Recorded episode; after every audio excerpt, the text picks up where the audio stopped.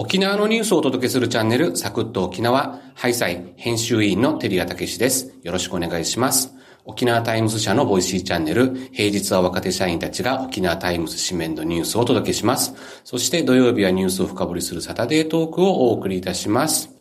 はい。2週間お休みいただきまして大変申し訳ありませんでした。ちょっとあの体調が芳しくなくて、えー休ませていただきましたが、まあ、十分休めましたんで、今週からまたしっかりと続けていきたいと思います。今日は沖縄に大量に漂着している軽石の問題について深掘りしていきます。全国ニュースでも取り上げられてましたね。漁業や観光に大きな影響を与えているんですけれども、まだまだ解決には至っていません。軽石なんですが、重い問題となっています。今回の軽石漂着のニュースを沖縄タイムズが初めて報じたのは10月10日日曜日の社会面でした。記事の冒頭では北大東島の東海岸に大量の軽石が漂着しているのを北大東村が確認したとあります。南大東島の近海でも同じように確認されていまして、南大東島地方気象台が8月に噴火した1000キロ以上離れた小笠原諸島の海底火山の軽石ではないかと予測しています。まあ、そして、あの、実際その通りでした。その後、15日金曜日に沖縄本島北部の名護市の東海岸、18日月曜日には国頭村、大宜味村、東村、泣き人村、元部町の本島北部全体の海岸への漂着を伝えています。18日の記事では大量の軽石で海が黒く濁っていると影響の大きさを予感させる内容となっていました。その後も本島南部や伊是名島への漂着が報じられてきましたが、ついに10月25日、月曜日紙面で国頭村のヘントナ漁港内一帯が軽石に覆われたという記事が一面に載りました。漁港一帯を軽石が埋め尽くす異様な写真も掲載されていまして、かなりインパクトがありました。あ、あの、この写真をチャプターに添付しておきましょうね。ぜひご覧になってみてください。そして軽石は深刻な被害をもたらしています。ヘントナ漁港では軽石が船のエンジンに入り込むと壊れてしまう可能性があるとして、漁師が出港を見合わせていました。漁に出ないと漁師さんたちは無収入になってしまいますので、大変困った状況だと思います。10月27日の紙面では、軽石の漂着が県内の26漁業協同組合の漁港内や周辺海域で確認されたと報じています。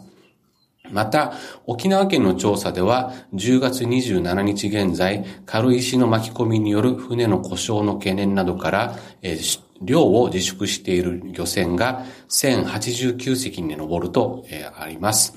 県内の漁業協同組合に登録しているのが3022隻ですので、36%に当たります。さらにエンジントラブルが起きたのは75隻でした。収入もない上に実害が、実害まで出てしまって大変な状況だと思います。また、養殖魚が死んでしまう被害もありました。うるま市の宮城島にある池見漁港内の池巣で養殖魚琉球杉約500匹の死亡が確認されています。水質悪化による酸欠や軽石がエラに入り、呼吸困難に陥ったことが原因とみられています。被害額は300万円に上ります。国頭村の漁港では軽石の影響で漁港内で養殖していたサバの仲間グルクマというそうなんですが、グルクマが150匹以上死亡しているのも確認されています。出荷停止に陥ったため45万円の損害が出るなど被害が広がっています。被害は漁業だけではありません。沖縄本島北部のリゾートホテルでは、マリンスポーツ体験ができなくなり、修学旅行などの団体客の予約予約がキャンセルになるなどの影響も出ています。沖縄観光コンベンションビューローの調べでは、修学旅行のキャンセルや日程変更、海辺海辺などでビーチですね。ビーチで撮影するフォトウェディングの場所の変更なども出ているといいます。10月に緊急事態宣言が全国で解除されましたが、沖縄は飲食店の時短営業が11月からようやく解除されました。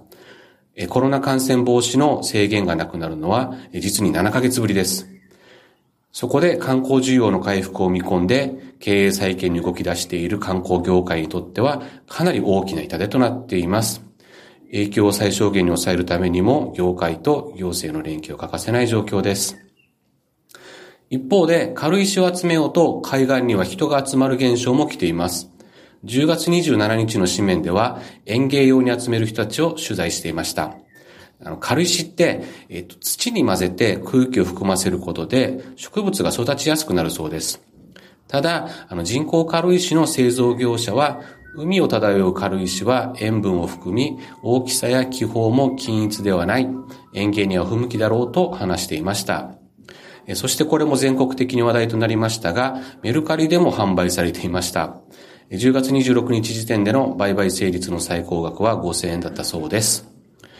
沖縄県には大量漂着が報道される数日前から軽石を拾ってもいいかという問い合わせがあったといいます。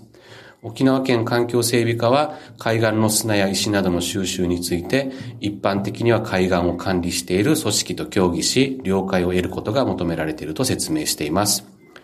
また一方、海岸防災課は、どんな成分か安全性がわからないとして、問い合わせが来た際は拾うのを控えるように答えています。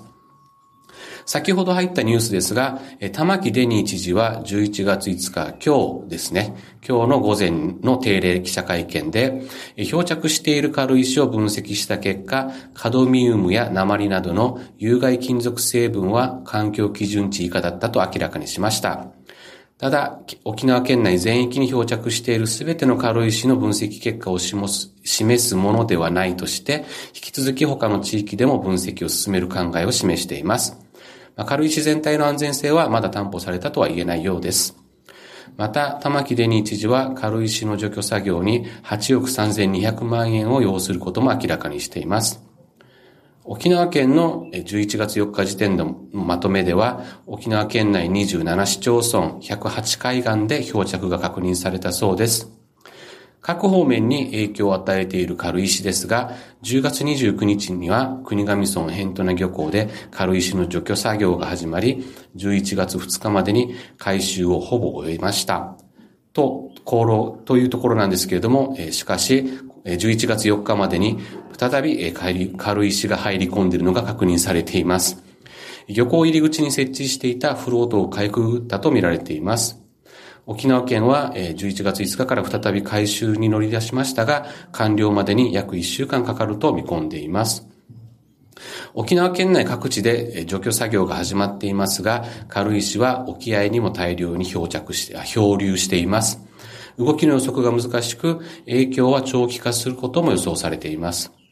今月に入ってからは高知沖でも漂流が見られ、今後は沖縄だけでなく、本州沿岸部で広範囲に近づく予測もあります。